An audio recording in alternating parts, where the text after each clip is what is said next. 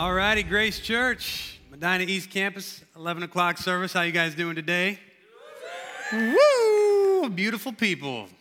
So my name is Dan, and I lead uh, student ministries here at the Medina East Campus.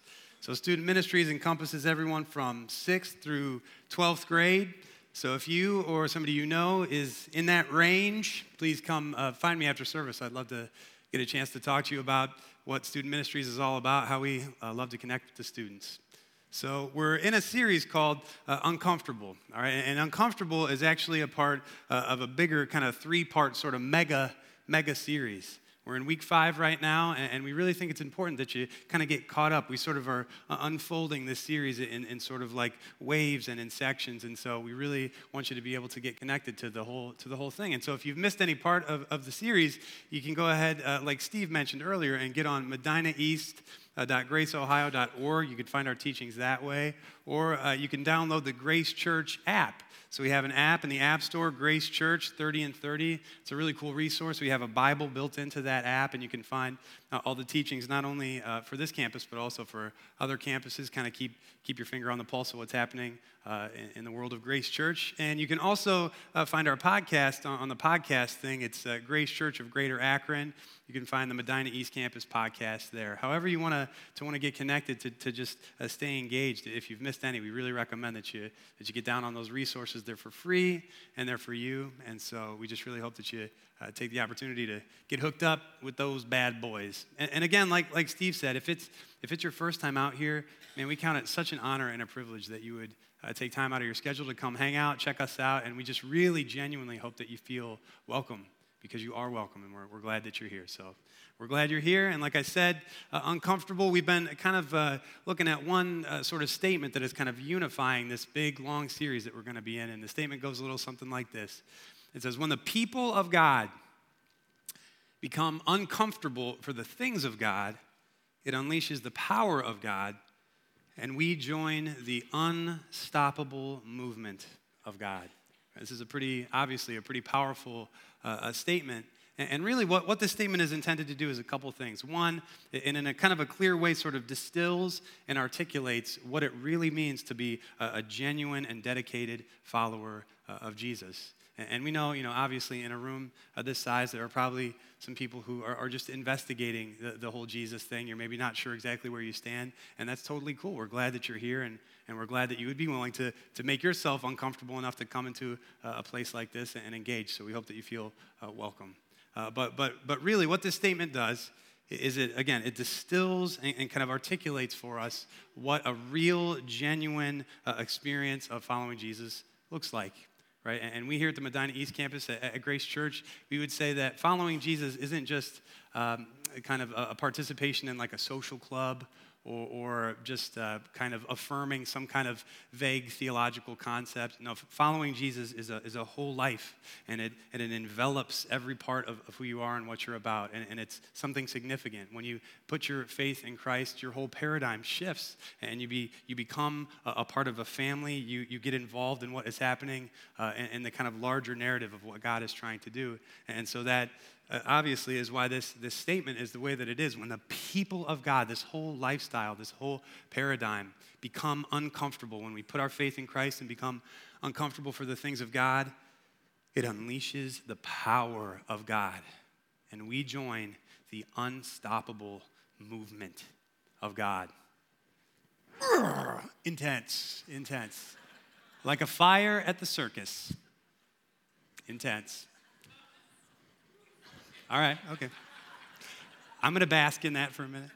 Right? And it's intense for good reason, all right? It's, intense for, for good reason because, again, we here at Medina East, we genuinely believe that Jesus is who he claimed to be, that he is himself the Son of God, and that he has uh, an awesome plan and a purpose for your life. We don't just think that's like some kind of cliche, but we genuinely believe that it's true and, that a life dedicated to following Him, a, life being willing to follow Him into the uncomfortable avenues and areas of life, actually results in our, in our greatest joy.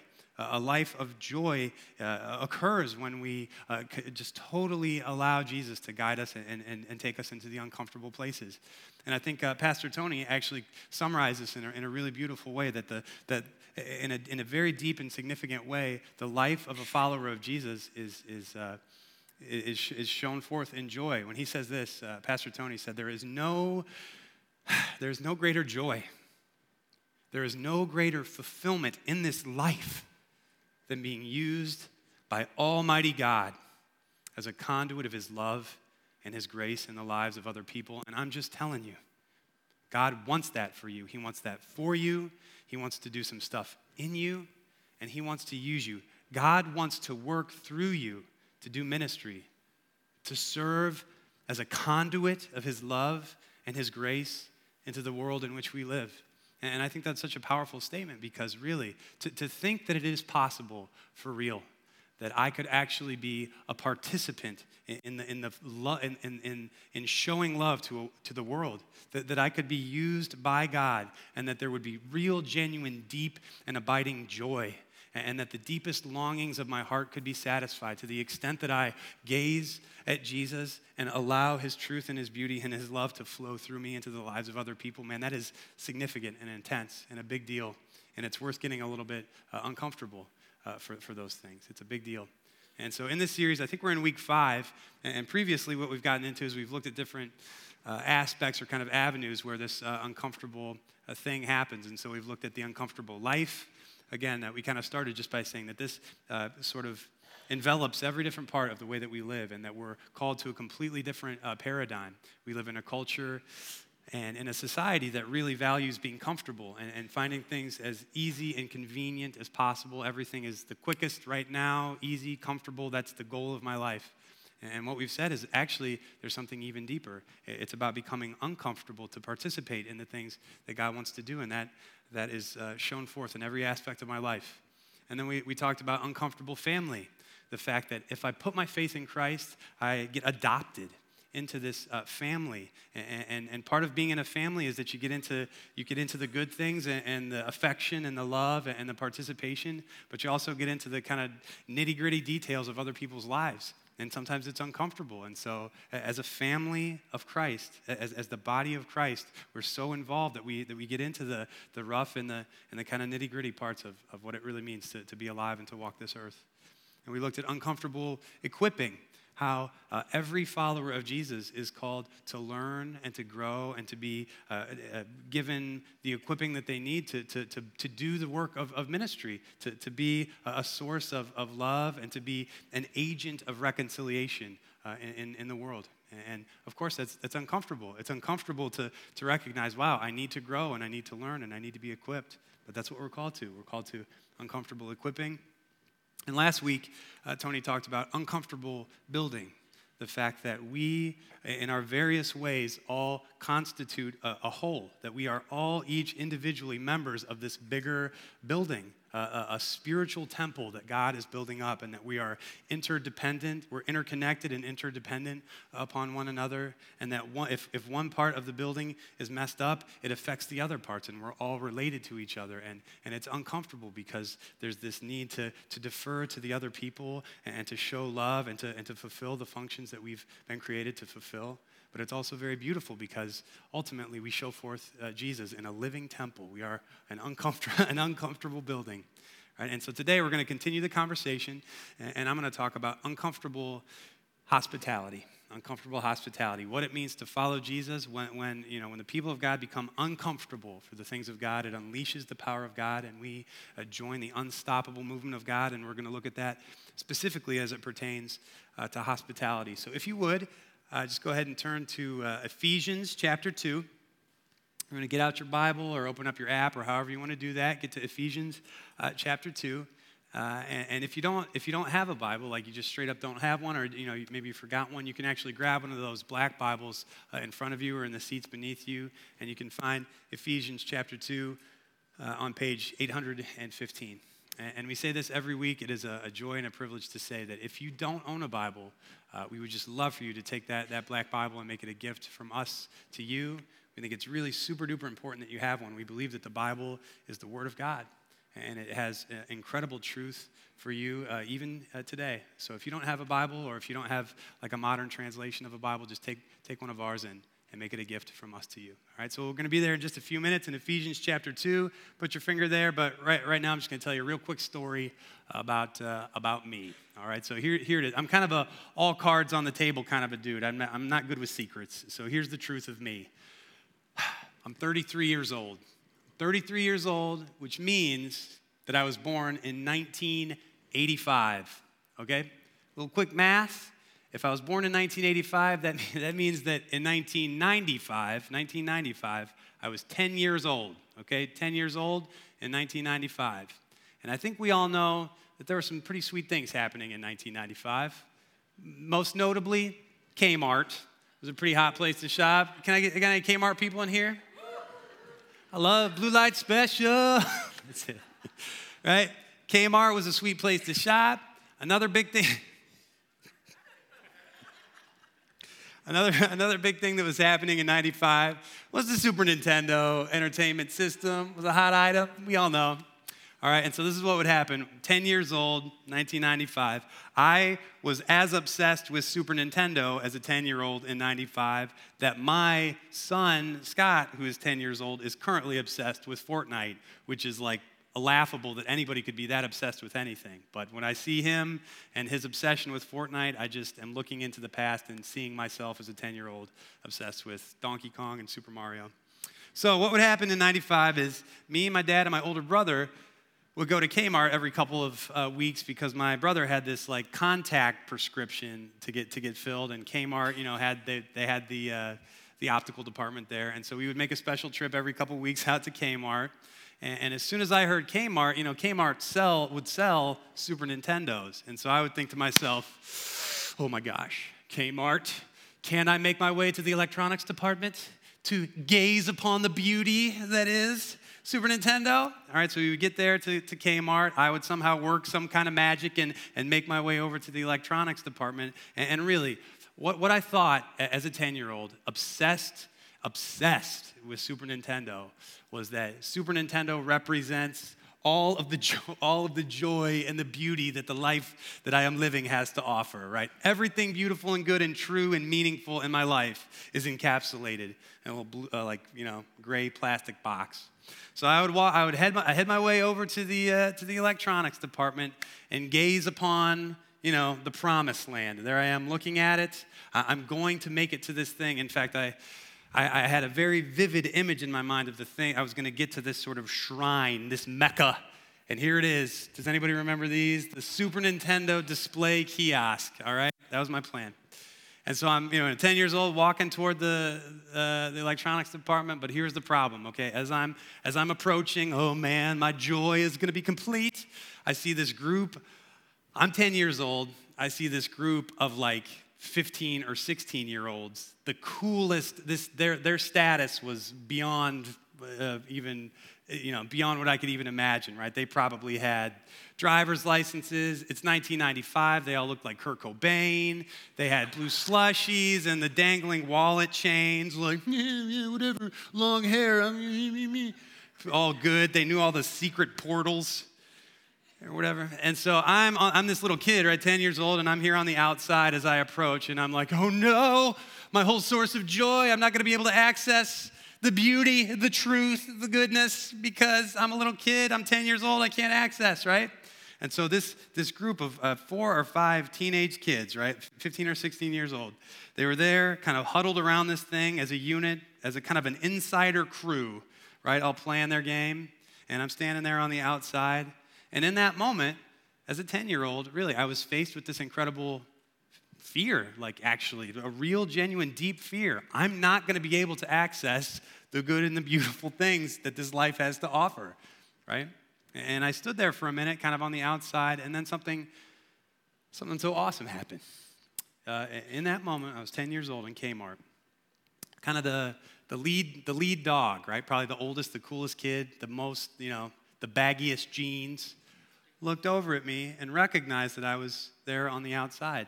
And even though he had the highest status ever, as the coolest kid, as the most you know, just the most grunge rock, cool dude ever. he, he chose intentionally to kind of abandon that, that, um, that strength that he had or, or abandon that, um, that status that he had and turn over to me, recognize that I was on the outside, and he invited me in. He looked over at me and he said, Hey, do you want to turn? Do you want to turn here on the Super Nintendo? Right? Very simple, a, a, very simple move, but man, for me in that moment, it was such a, a profound experience of, of, of joy and, and, excitement because, wow, I, as a 10 year old, had been given access to this beautiful thing because of the conscious decision of somebody whose status was greater than mine, to, for him to turn and to like kind of humble himself and, and be willing to interact with me who had no real right to, to be a part of his crew, to be a part of his posse. But he made that decision uh, just out of the kindness and out of the grace in his heart, right? And the reason why I tell that story is because I think, really, in that moment as a 10 year old there, uh, it could have gone one of two ways for me, right? I could have either just been left sort of despondent uh, and isolated there on the cold, hard linoleum of Kmart, you know, off on the distance, and, and just been, been left there to just kind of chill. Or or what actually happened, the good thing that actually happened was that I was embraced, right? And I was allowed in. And I think we all probably have experienced both of those two uh, types of, of, experience in our lives. It's pretty universal, right? I think we've all experienced at one point or another uh, the fear and the pain of uh, being isolated and left alone. And, and, some of us probably have really deep wounds from, from thinking back to a time when, man, I really would have loved to have been uh, invited in and accepted, but I was, I was left isolated, maybe at high school or, uh, you know, some, some group of people even at work or even with my family. You know, I've always kind of felt like the outsider, and that's painful and it's, and it's sad and it hurts.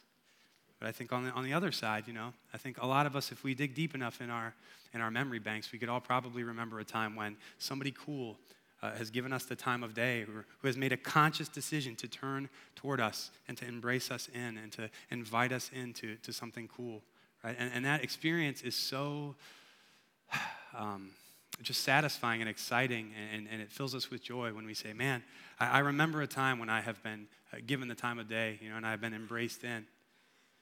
And I think, uh, you know, we need to really recognize that that doesn't just occur uh, randomly. That doesn't just occur uh, occasionally by just some random chance, but that it requires a conscious decision it, it requires the conscious decision, decision of a person to say, I'm going to make a choice to turn toward you and to embrace, even though you don't have the status and you don't have the right to enjoy this thing, I want to draw you in and to allow you to be, to be a part of this, of this cool and good thing.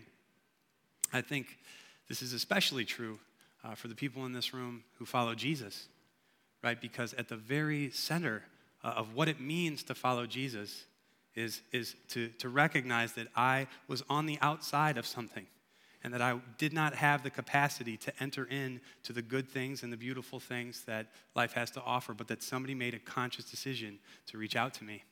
And that's what uh, Paul uh, communicates to us uh, in Ephesians uh, chapter 2. So if you want to get there, go ahead. It's Ephesians uh, chapter 2. And it starts out on kind of a bleak note, right? It's, it starts out kind of distant and far away from the good and the beautiful things.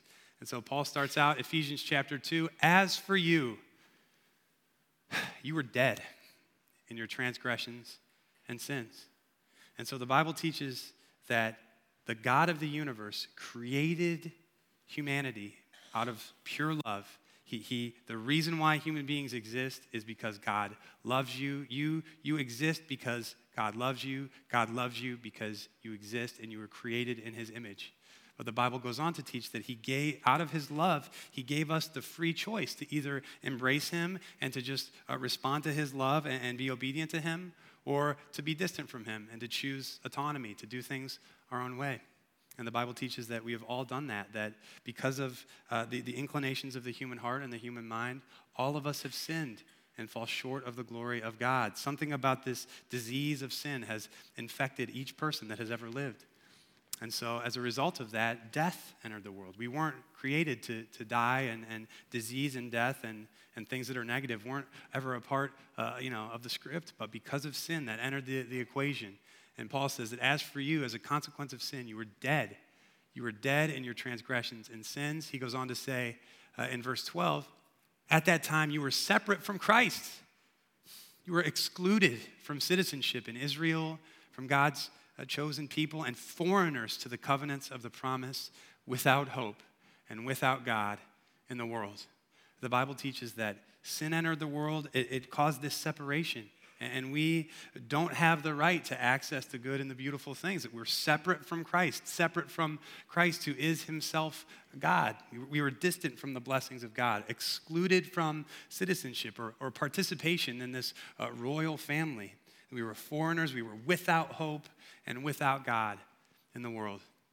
And I, I, think especially important is to look at this word foreigners here because the Greek word uh, that is used here in, in Ephesians uh, that is translated as foreigners comes from the, the word xenos, the Greek word xenos. And xenos in the Greek language literally means alien. So Paul is saying, man, as a consequence of your sin, you were separate, you were totally alienated and isolated, distant. You had no right to access the good and the beautiful things. You were excluded from citizenship aliens, without hope, without God. You were xenos, xenos, foreigners. Right? In other words, you know, you were not able. You, you, you were here on the outside. There was a dividing line. There was a dividing line. Everything good and beautiful was there, it existed, but you were not able to access it because you were xenos. You did not have the right to access the good and the beautiful things. And of course, that is a very bleak a very bleak picture and it's sad and, and it's terrifying. I think again for all of us all of us in this room who can recognize and remember a time when we felt like the outsider to say man i was completely on the outside. I had no chance. I was totally out of luck. But fortunately uh, it doesn't stop there. It doesn't stop there. The bible continues. And even though we're in this bleak position the bible goes on to say that but now in christ jesus you who once were far away have been brought near by the blood of Christ. By the blood of Christ. And, and I'm here to tell you guys, you know, the name of this series is, uh, is Uncomfortable, right? And, and, and Jesus is not, uh, is not unaware of, of what it means to, to, to be put into uncomfortable circumstances right? Our, our, big statement is when the people of God become uncomfortable for the things of God, it unleashes the power of God, and we join the unstoppable movement of God. And I'm here to tell you that Jesus is not unfamiliar with discomfort. This verse right here, it says that we have been brought near, we have been drawn in to the family of God by the blood of Christ. And this is referring to the cross. This is referring to the reality that even though God, in His love and in His perfection, made humanity, we made a conscious choice to, to separate ourselves from him, but that he made the decision to, to come to earth, to take on flesh, to dwell among us. The Bible says that Jesus moved into the neighborhood and he lived a perfect life. God in the flesh lived a perfect life and he died a, a criminal's death on a cross. He experienced more pain, more, more suffering, physical, psychological, emotional, spiritual pain than we can even fathom. And he did that as a, as a conscious decision to turn toward those who are distant from him and draw and draw us in.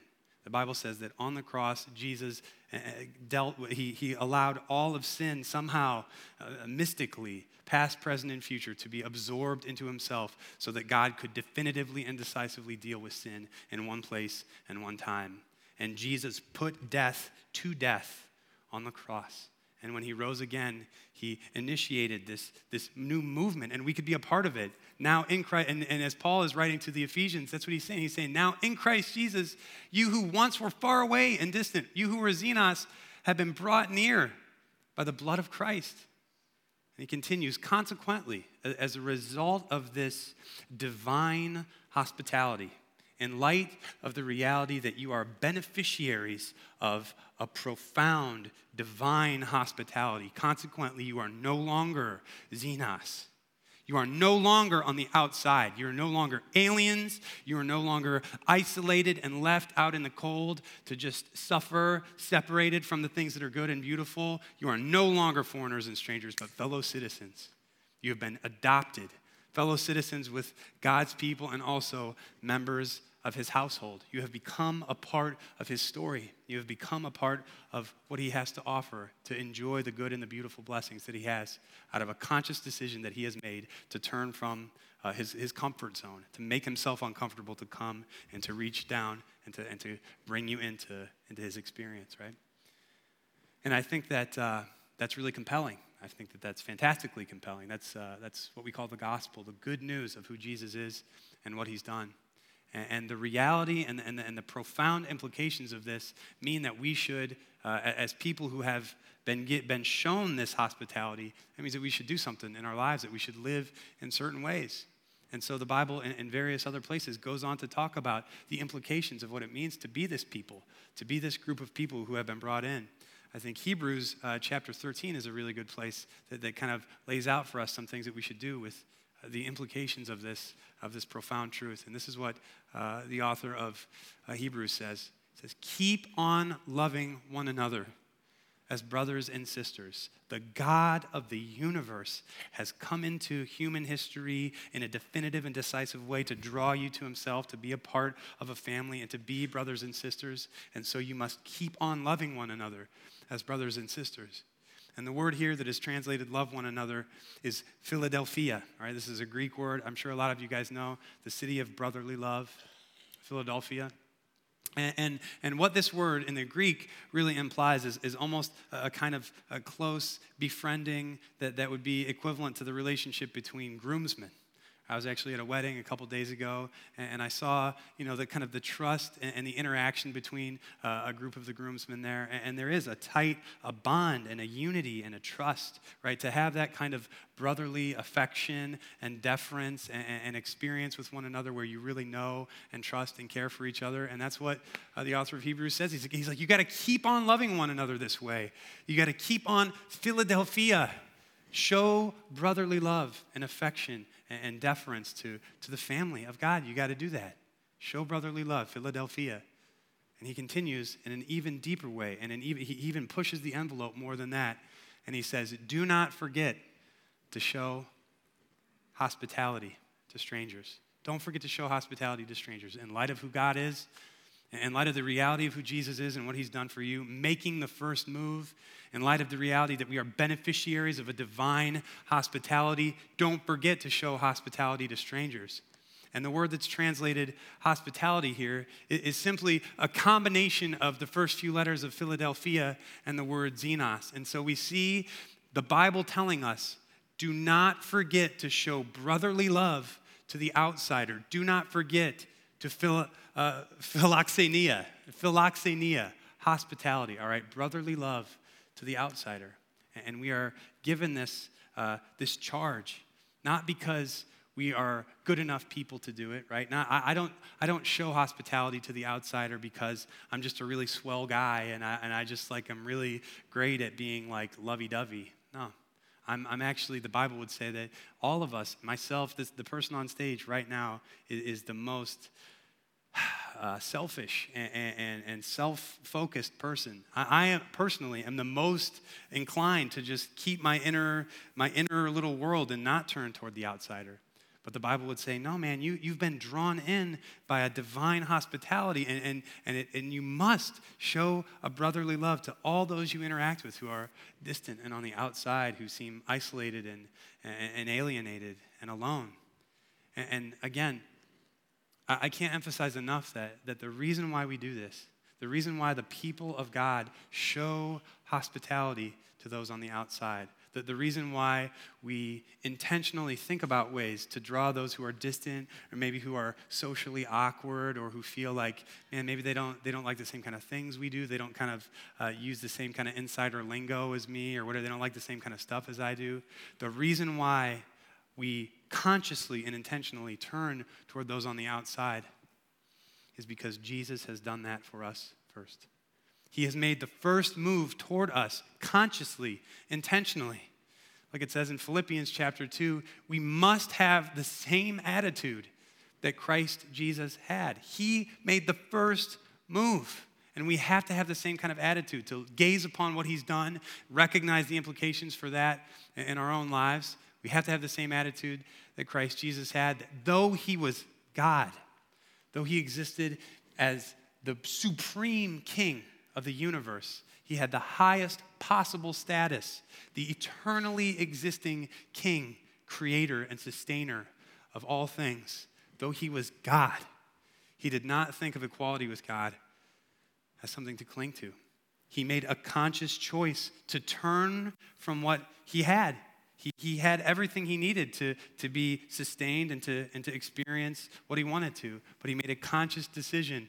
He didn't think of equality with God as something to cling to. Instead, he gave up his divine privileges and he took the humble position. He was at the highest possible status, but he consciously chose to take the lowest status ever and he humbled himself. He became low. He took on flesh and he dwelt among us. He, he, he took the humble position of a slave and was born as a human being. And when he appeared in human form, he humbled himself in obedience to God and died a criminal's death on a cross. Again, Jesus consciously decided. He embraced a humble position to reach out to the alien, to the isolated, to the alone, to the fearful, to draw them in. And Jesus embodies hospitality. Jesus, at the very core of his nature, at the very core of his being, is someone who, in absolute love and grace and beauty, created humanity to experience his love. And even though we totally rejected him, he went out of his way as we were aliens, as we were xenos, and he reached out toward us. He embodies hospitality and he draws us in. That is his total nature, that is his total character. Everything about, about Jesus uh, shows forth total hospitality. He spanned the universe, he spanned the universe to come draw us in. And so that has implications for us. It, it, implies certain things about how we should live, right? If he was willing to make himself that uncomfortable for us, to do what he did in order to draw us in and to allow us to become part of what he was about, it means that we should be willing to, to take it to a pretty uncomfortable place, right? When the people of God become uncomfortable for the things of God, that is what unleashes the power of God, and we join the unstoppable movement of God. When we recognize, man, Jesus did this first, I gotta, I gotta be a part of that. It, it means, what, what do I do? How, what do I do practically in, in my daily life, right? We all have jobs, or, or we go to school, or we have different uh, social circle, circles or, or groups of friends or whatever, and we all, we all are living our daily lives moment by moment. And so I think the question really needs to become if we're genuinely trying to enjoy the, the joy that, that Jesus has for us, to be a conduit of his love and his grace, it means that we need to ask the question practically speaking, how do we become uncomfortable for the expression of hospitality? What does it look like in my daily life to um, recognize the authority of Jesus and to be uncomfortable, to express hospitality to the outsider? And you know, as I was thinking about this this week, um, I came up with a, a few pretty simple questions to, that we can ask ourselves, right? A, a, few questions that I think will help us as we interact with this idea. If we are being called into kind of stepping out of our comfort zone and showing uh, hospitality toward the outsider, I think it means asking these questions where am I an insider? You know, what, what social environments or, or social circles do I, where do, where do I run where, where there is somebody, uh, you know, where, where I'm kind of on the inside? And then who, who's an outsider there? Who are the people that I can clearly think of that are distant and isolated? The, the people that I have trouble connecting with or that maybe uh, feel a little shy or, or distant or, or cold or alone? Who's an outsider? And what can I do? What steps can I take to draw them in? What steps can I take to draw them in? And so, even for us here at Medina East, right, the, the, people that call Medina East home, I think we have a responsibility to recognize that we are insiders, right? There, there's kind of a, a tight knit group of people here at the church, and, and, we, we, you know, we love our church and we all hang out and we see each other a lot, and, and there's sort of this insider thing that happens. And I think we need to recognize that, man, there's, there's a tendency to get kind of insular and focused on ourselves. And, and even out in the cafe, what can I do as somebody who's an insider here at Medina East to, to look the other way toward, toward the outsider, to, to leave what is comfortable and to see and to try to identify people that, that maybe are coming in hurting and broken and feeling isolated and alienated and alone? What can I do to, to consciously reach out to them? To ask them a question about how they got connected or, or to help them navigate through uh, Power Kids or whatever, you know, to, to, make, to make a move toward, toward them consciously and intentionally. Maybe you're in a life group. And, and maybe, you know, how it is with life groups. You, you, get, you get connected, you get your interior little group, you know, and you're tight and you've been together for a long time, and, and, and somebody new shows up. And you kind of forget how to, how to ask questions that are engaging, right? But what can you do in that environment when, when the new person comes to your life group to, to make a move, to make yourself uncomfortable? Practically speaking, how do you become uncomfortable for the expression of hospitality in your life group? To say, man, you can have the comfortable seat, right? Let me, can I grab you another cup of coffee? Can I refill your coffee? You know, what, what can I do to, to make you feel comfortable and engaged, to, to, to make you feel like an honored guest here uh, in my life group? Or, or, maybe even in your neighborhood, right? You, you, might kind of be thinking even now about like the people uh, just in your surrounding environment in your neighborhood. And, and, I would ask you to consider, man, who are the people uh, all around that, that maybe feel isolated and alienated and alone? The, the, you know, the, the, the person on the other side of the street that just kind of comes home and, and then goes inside. I, I, I've been his neighbor for years and years, and I've never even had a conversation with him.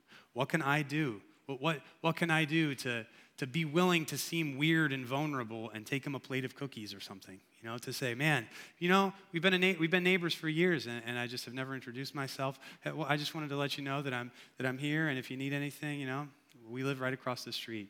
Again, Jesus spanned the universe. He crossed, he crossed the, the greatest chasm to come and to draw those who are alien to himself. And I think that that should compel us to, to recognize the value of crossing the street, to, to make ourselves uncomfortable and give our neighbor a plate of cookies, or, or to cross the cafe uh, and make the new person feel uh, engaged and, and, help them uh, navigate through the cafe.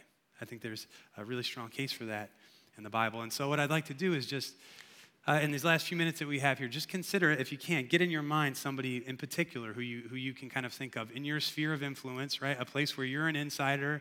Try to picture somebody in your mind who is an outsider, all right? Or, or a situation, maybe somebody, a neighbor that feels distant from you. And, and kind of get their, get their name or get their face in your mind, all right? And so we're going to kind of complete this sentence with a few real quick, practical, biblical things uh, to do, all right? And so with whoever the person is, with Carl, I will not forget to show hospitality, right? In the environment where I live, and in the circumstance where I see this person coming in for the first time and, and maybe seeming distant, I'm not going to forget to show hospitality. I'm going to in, intentionally and consciously uh, make the first move. I can't forget. I have, to, I have to constantly remind myself of the fact that I was an alien and I was brought in by the love of Jesus. I cannot forget. Hebrews uh, 13, 2, do not forget to show hospitality. And, and Romans 12, 13, always be eager. Always be eager to show hospitality, right? Romans 12, 13, it's like I have to make a plan and I have to be proactive. I can't just sit around and wait for Carl to come knocking on my door. I have to go out and be eager. I have to have something in my heart, something in my, in my mind that compels me because of the love that has been shown to me in Jesus to, to make the first move and to be eager to show hospitality to those that are distant and alienated and isolated, okay? And offer hospitality without grumbling. 1 Peter 4 9.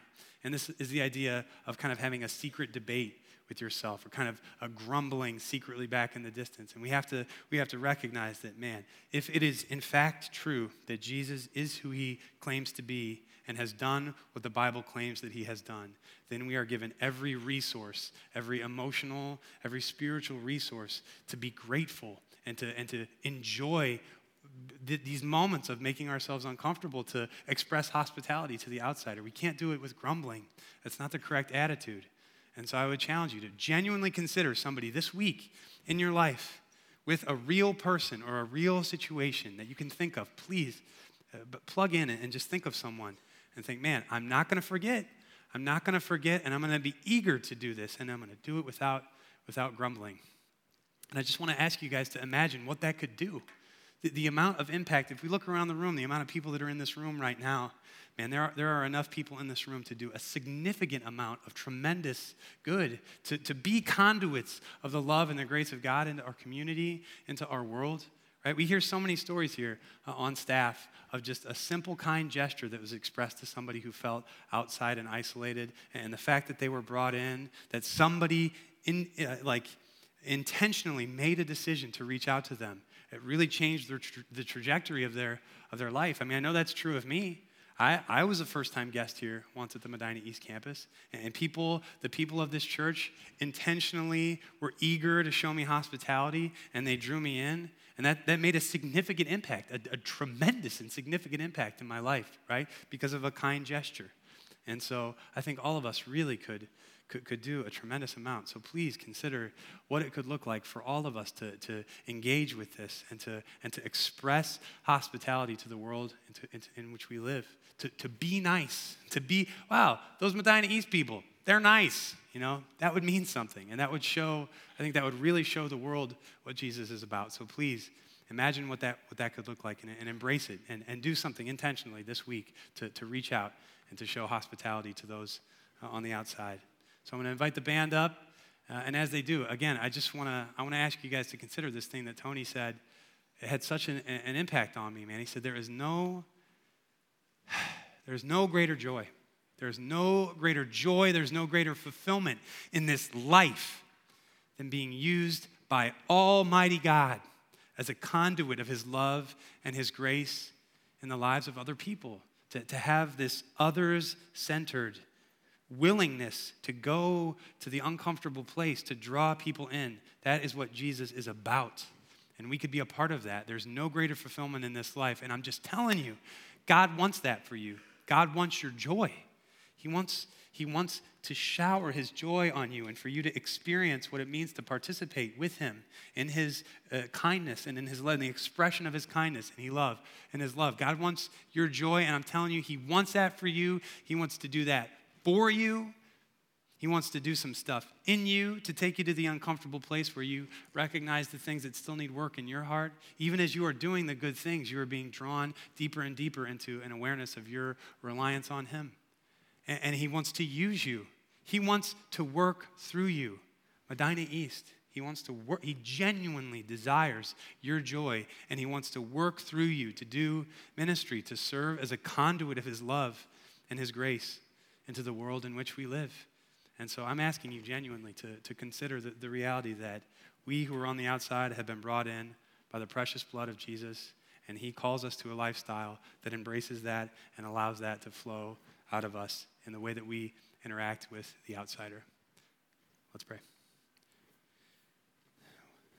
Well, Lord Jesus, I just want to come before you and thank you for who you are and what you do. And uh, God, I just ask that even in this moment, by the power of your Spirit, that you make us all as a group of people aware of your heart for the outsider. Lord, that all of us, like sheep, have gone astray. Each of us have turned to his own way, but Lord, you have poured out your iniquity on your Son, and, and you have drawn us, you, you, you have, you have poured out the, the wrath that you have against sin onto Jesus on the cross, and you draw us in. And I just, I ask that you make us aware of that. Make us aware that, that it is only by your grace that we are accepted and loved. And but that you, you show that to be true. Your, your nature, Lord, and your character is so others centered, Father, that you would take on flesh, dwell among us, live a perfect life to draw us in. Thank you for that. Thank you that it's not about what we do. It's not about some kind of perfection that we have to achieve, but it's just solely your grace that, that makes us acceptable and that you do that on purpose. You make the first move, you reach out to us to draw us in. And I just ask that you make us aware of that, even right now as we're about to sing and worship. God, please fill this place up with uh, an embrace of that truth. Help us to just enjoy the, tr- the unshakable truth and reality that you are the hospitable King and that we are recipients, we are beneficiaries of a divine hospitality. Thank you and praise you for drawing us in. Help us to recognize your love and what it means to, to be people who are used as conduits of your love and your blessing uh, into the world in which we live. Help us to embrace this. God, change us, make us more like you. Help us to see the world the way you see it. You are the King of the universe, and we praise you. And it is in your name, King Jesus, that we pray. Amen.